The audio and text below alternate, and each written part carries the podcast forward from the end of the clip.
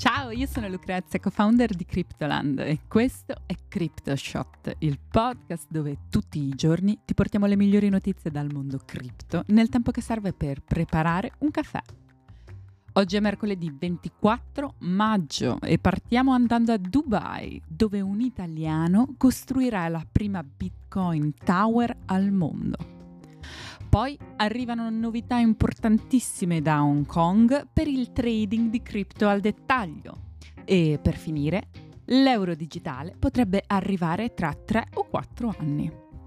Ma prima di cominciare vi ricordo che potete ascoltare CryptoShot tutti i giorni su Spotify, Google Podcast ed Apple Podcast. E se volete avere accesso ad altri contenuti esclusivi, seguiteci anche su Instagram alla pagina Cryptoland Podcast.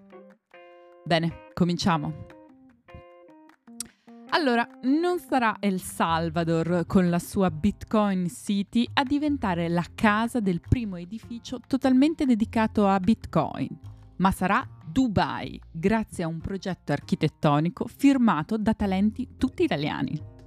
Infatti nascerà a Dubai la Bitcoin Tower, un progetto innovativo che mira a promuovere iniziative e conferenze su intelligenza artificiale e criptovalute.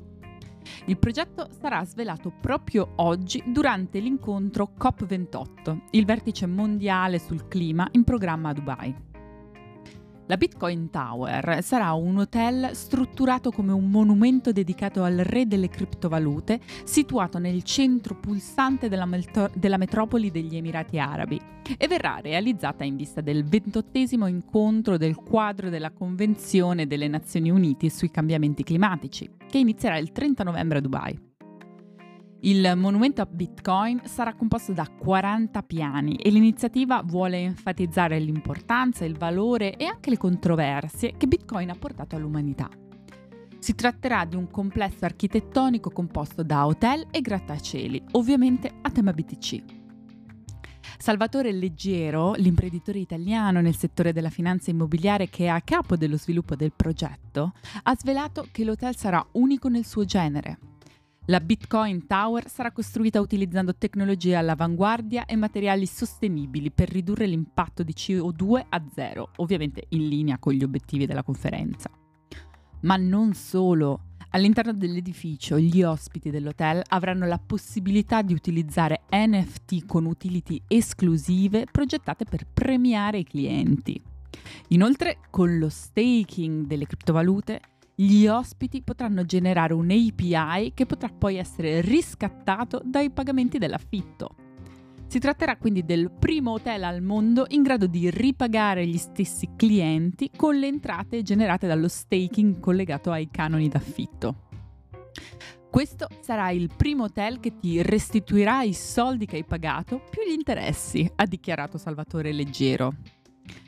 Una replica della Bitcoin Tower sarà realizzata anche nel metaverso, la cui rappresentazione virtuale sarà affidata ad un altro italiano, l'architetto Simone Micheli.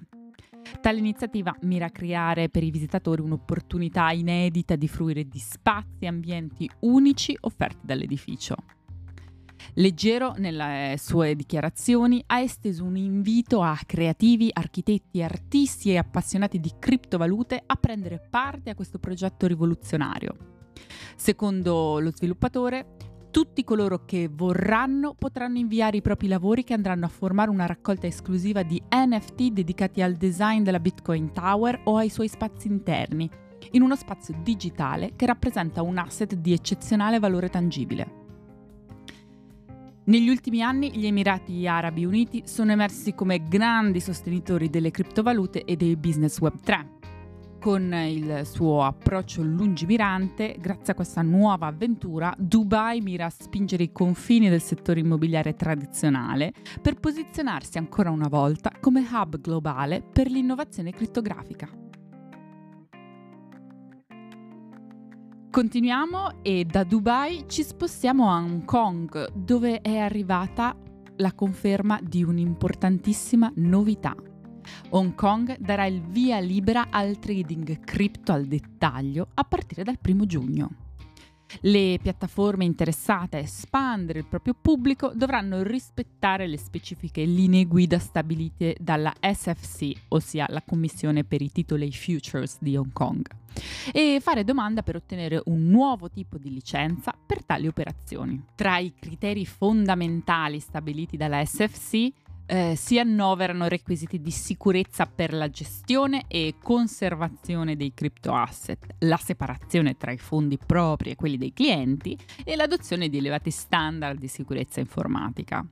Insomma, sembra che da tutti i crolli degli exchange nel 2022 qualcosa si sia imparato.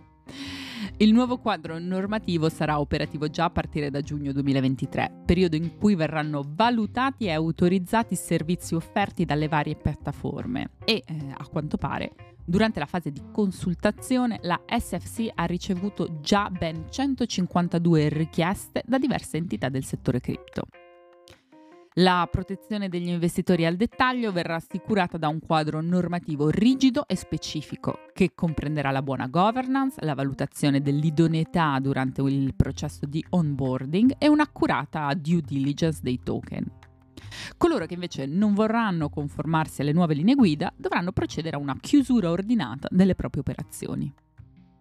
Il nuovo approccio al settore degli asset digitali fa parte di uno sforzo più ampio di Hong Kong per diventare un hub crittografico a livello globale. Ambizione che però è in netto contrasto con la Cina, che ha vietato il trading di criptovalute al dettaglio già nel 2021, così come con gli Stati Uniti, dove la posizione normativa nei confronti delle cripto è diventata molto ostile dopo il crollo di FTX. In seguito alla notizia, Bitcoin è salito dell'1,7%. Sebbene si tratti di un movimento del prezzo minimo, la news arriva in un momento di stasi nel mercato. Con gli investitori che stanno monitorando da vicino le negoziazioni sul tetto del debito negli Stati Uniti e una crescita nelle aspettative di un nuovo aumento dei tassi di interesse, Bitcoin ha ricominciato a comportarsi come un asset di rischio, proprio quando aveva iniziato ad essere scambiato più in tandem con l'oro. Bene, concludiamo l'episodio di oggi tornando in Europa perché abbiamo scoperto eh, proprio ieri, anzi ce l'ha confermato Fabio Panetta, che la Banca Centrale Europea potrebbe introdurre l'euro digitale tra 3 o 4 anni. Panetta, che è membro dell'Executive Board della BCE, in un'intervista con Le Echo, il principale giornale economico-finanziario francese, è andato un po' più nel dettaglio per quanto riguarda questo lancio dell'euro digitale. Panetta ha delineato la timeline dei prossimi passi. La Commissione europea presenterà a giugno la sua proposta legislativa che definirà il quadro normativo per l'euro digitale mentre a ottobre di quest'anno il Consiglio direttivo della BCE deciderà se avviare un'ulteriore fase finalizzata allo sviluppo e alle sperimentazioni delle soluzioni per l'utilizzo della nuova moneta. Questa nuova fase potrebbe durare due o tre anni. Poi, se il Consiglio direttivo e i legislatori europei decideranno in tal senso, il nuovo strumento potrà essere introdotto. Ma Partiamo dalla domanda che probabilmente ronzerà in testa a tanti di voi, ma perché ci serve l'euro digitale?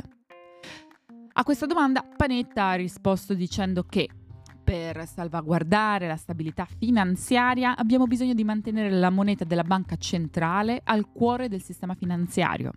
Vogliamo inoltre offrire ai cittadini europei un mezzo di pagamento privo di rischi che possano utilizzare gratuitamente.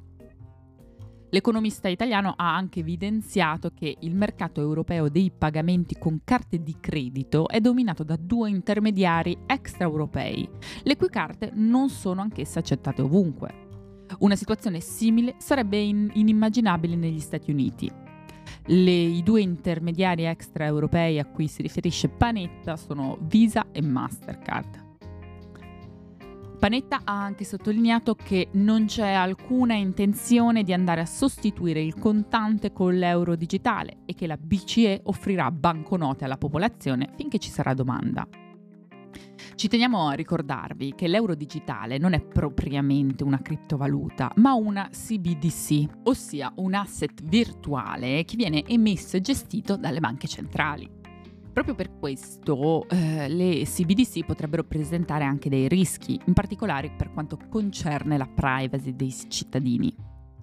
In merito alle preoccupazioni per l'uso che la BCE potrebbe fare dei dati raccolti mediante l'euro digitale, Panetta ha detto che la Banca Centrale Europea non avrà accesso ai dati personali di coloro che utilizzeranno l'euro digitale per quanto riguarda gli intermediari finanziari che distribuiranno l'euro digitale, sarà necessario trovare un equilibrio tra la salvaguardia della privacy e la lotta al riciclaggio di denaro e al finanziamento del terrorismo. Visto che stiamo parlando di un tema molto importante e stiamo anche prendendo in considerazione l'utilizzo di una tecnologia, quella delle CBDC, che nasconde dei rischi concreti per i cittadini, L'unico dubbio che ci viene in merito a questo euro digitale è che sembra proprio che fino ad ora l'Unione Europea non abbia interesse a consultarsi con la popolazione in merito all'introduzione dell'euro digitale o a informarla su quelli che sono i potenziali rischi di una CBDC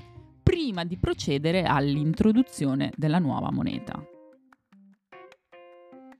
Bene, anche per oggi è tutto. Io sono Lucrezia, vi ringrazio di avermi ascoltata e vi aspetto domani con un nuovo episodio di CryptoShot. Ciao!